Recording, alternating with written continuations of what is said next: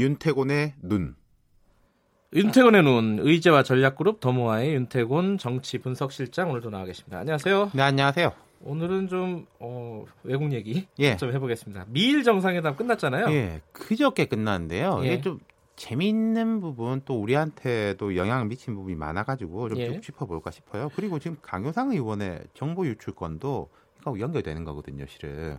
그렇죠. 이것 때문에 지금 기자회견하고 그랬었죠. 뭐 여기 왔다가 한국도 들르라 뭐뭐 이런 음. 내용이잖아요. 그러니까 네. 이제 진행형이고요. 그러니까 미일 정상회담 끝나고 한번 와달라 그랬는데 안 왔어요 결국은. 뭐 다음 달뭐 예. 이런 이야기가 나오고 뭐 있죠. 한국 그래서. 패싱 뭐 이렇게 볼 수도 있는 건가요? 그러니까 네. 미일 정상회담을 하면은 보통 한반도 이야기가 되게 중요하게 항상 나눠 중요하죠. 들어갑니다. 예. 근데 이제 이번에는 뭐 한국 이야기가 거의 없었다. 네. 비판적으로 보면 이제 그렇게 볼 수 있죠. 아베 총리가 특히 이제 노골적으로 그런 속내를 보였는데, 네.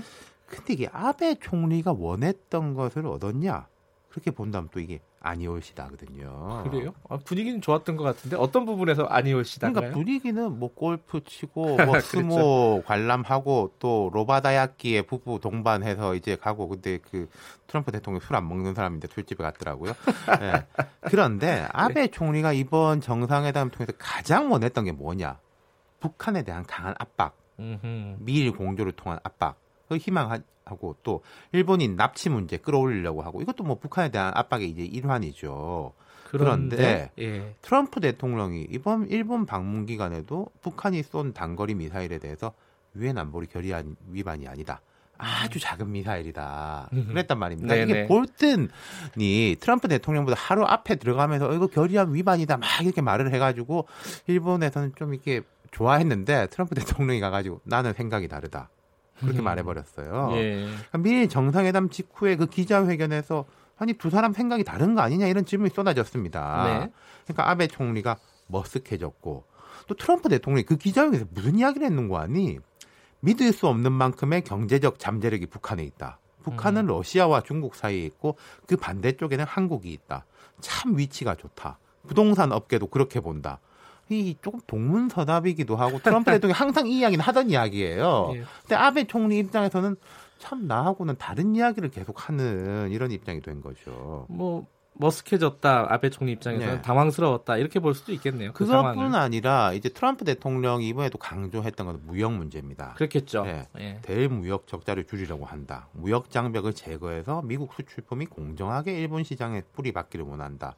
이렇게 말하고 아베 총리는 거기에서 세계에서 미국 경제에 가장 공헌하는 것은 일본 기업이다. 이렇게 피해 나갔어요. 이까지는 우리나라도 사실 이런 비슷한 장면이 많았어요. 트럼프 그렇죠. 대통령. 원론적인 얘기죠 예. 사실.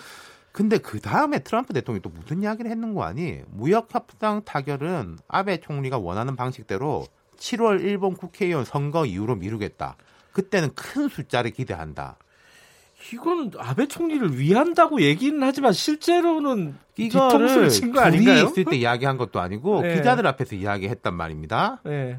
이 우리식 표현으로 하면요 외교 참사예요. 그런 거는 그러니까 일본 총리 앞에서 어 너 선거 때문에 내가 밀어줄게. 근데 선거 이후에는 우리한테 크게 양보를 해야 돼.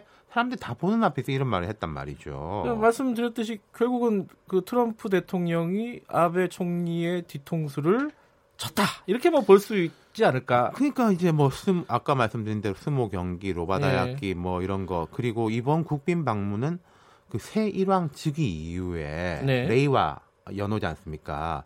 첫 국빈이에요. 예, 예. 그러니까 일왕이 처음으로 만난 외국 국가 원수가 되는 거니까 상징성이 아주 큰데 뭐 트럼프 대통령하고 아베 총리가 친하긴 친해요. 서로 부르기도 뭐 도널드, 신조 이렇게 이제 이름을, 이름을 부르는군요. 부른다. 음. 예.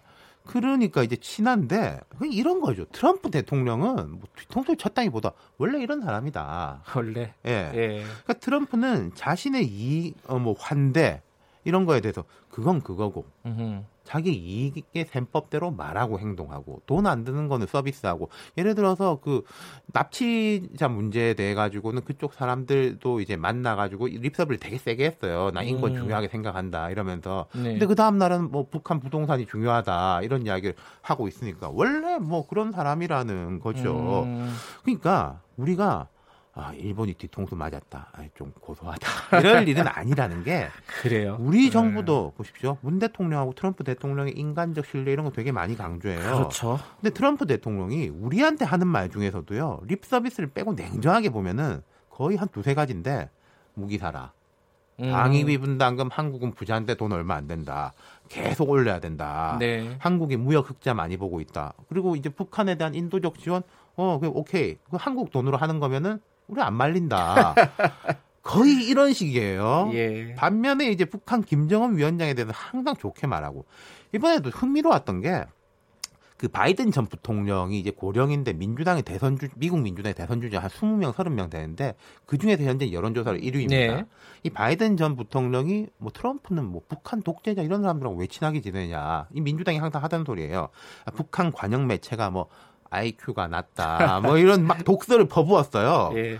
근데 거기서 트럼프 대통령이 그거 받아가지고 아유 북한하고 나하고 생각이 똑같다. 종북이군만요. 저 종북. 얼마나 그러, 그러면은 트럼프 대통령이요 김정은 위원장이나 북한을 정말로 뭐 좋아하고 신뢰해가지고 그런 이야기를 하겠어요? 제가 볼 땐 그거 아닐 거예요. 음흠. 다 자기 정치적 이해 때문에 활용하는 거죠. 음, 이게 우리도 뭐 고소하다 이렇게 생각할 게 아니라 냉정하게 봐야 된다 그렇죠. 이런 그러니까 말씀이시네요. 어떤 쪽에서는 보수 쪽에서는 한미 관계가 최악이다. 문 대통령 들어와가지고 뭐 최악으로 뭐 빠졌다. 이것도 좀 이상한 이야기고. 네. 그리고 또 반대로 양국 정상이 인간적으로 신뢰가 너무 두터워가지고 미국이 음. 우리한테 잘해준다. 이것도 좀 오바다. 정말로 전략적이고 실용적으로 접근해야 될 거고, 그러니까 이번에 미일 정상회담에 대해서는 우리가 복귀해볼 필요가 있어요. 냉정하게 네. 외교니까요. 그렇죠. 예, 살펴보자. 예. 오늘 여기까지 듣겠습니다. 고맙습니다. 감사합니다. 의지와 전력그룹 더모아의 윤태곤 정치실장이었습니다. 정치 분석실장이었습니다. 김경래 최강기사 2부는 여기까지 하고요. 3부에서는요. 최근에 어, 그 미성년자한테 술을 팔았다가 정지를 먹었는데 관련해 갖고 불만 사항을 쭉 간판에다 적어 갖고 올리신 분이 있습니다. 대구에 술집 사장님이 있죠. 잠깐 연결해 볼게요. 이게 좀 복잡한 내용이더라고요. 억울하신 부분도 좀 있는 것 같고 잠시 후에 뵙겠습니다. 일부 지역국에서는 해당 지역 방송 보내드립니다.